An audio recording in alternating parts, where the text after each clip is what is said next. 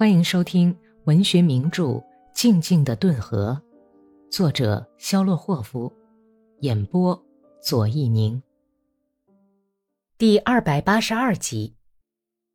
格里高利一路策马小跑，几乎一直跑到卡尔金斯克。微风吹着一点汗也没有出的马鬃，长长的红褐色金花鼠在大道上来回穿越，惊骇的吱吱叫着。他们尖利警惕的叫声，跟统治着草原的肃穆的寂静显得异常和谐。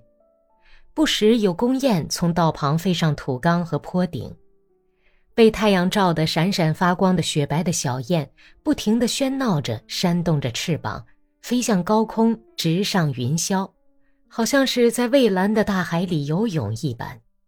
它们把像系着黑天鹅绒似的婚礼花环的脖梗伸得笔直。疾飞而去，越飞越远，飞出约有一百沙绳远的时候，就开始下降，翅膀扇动得更快，仿佛停在原处不动似的。在接近地面的时候，在各种嫩草织成的碧绿背景上，翅膀上白色的火焰似的羽毛像一道白光，最后闪了一下就消失了，被野草吞没了。到处都可以听到公雁热情的吱吱的呼唤声，在七尔河沿岸，离大道几步远的土坡顶上，格里高利在马上看到了一片大雁交尾的地方。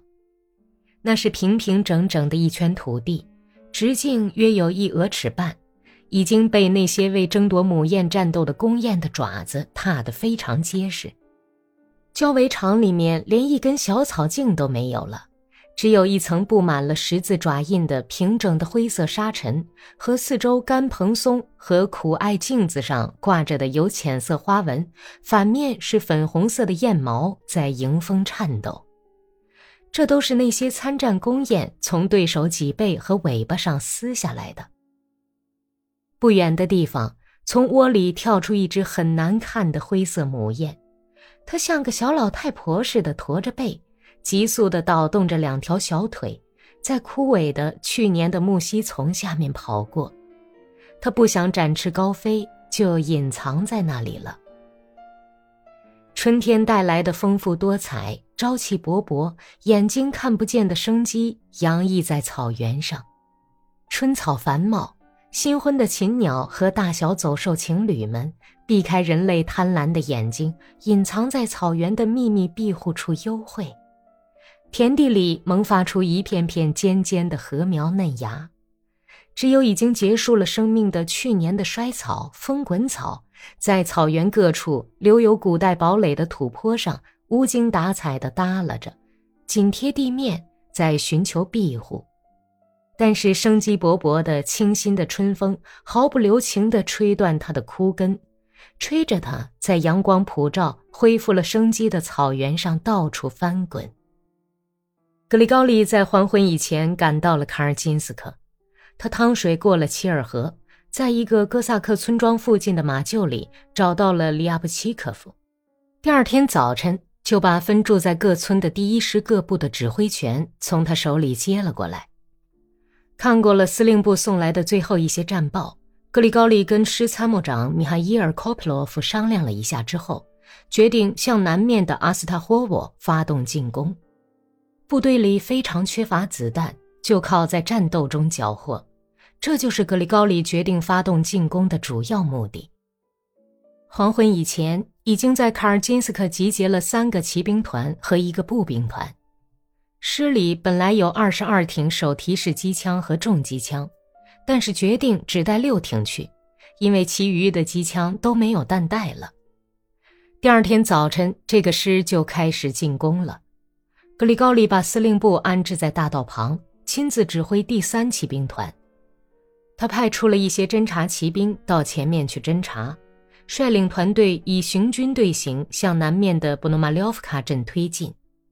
据侦察兵报告，同样在准备进攻卡尔金斯克的红军第一零一和一零三步兵团正在那里集结。因为即使在距市镇三俄里的地方追上了格里高利。把库季诺夫的一封信交给他。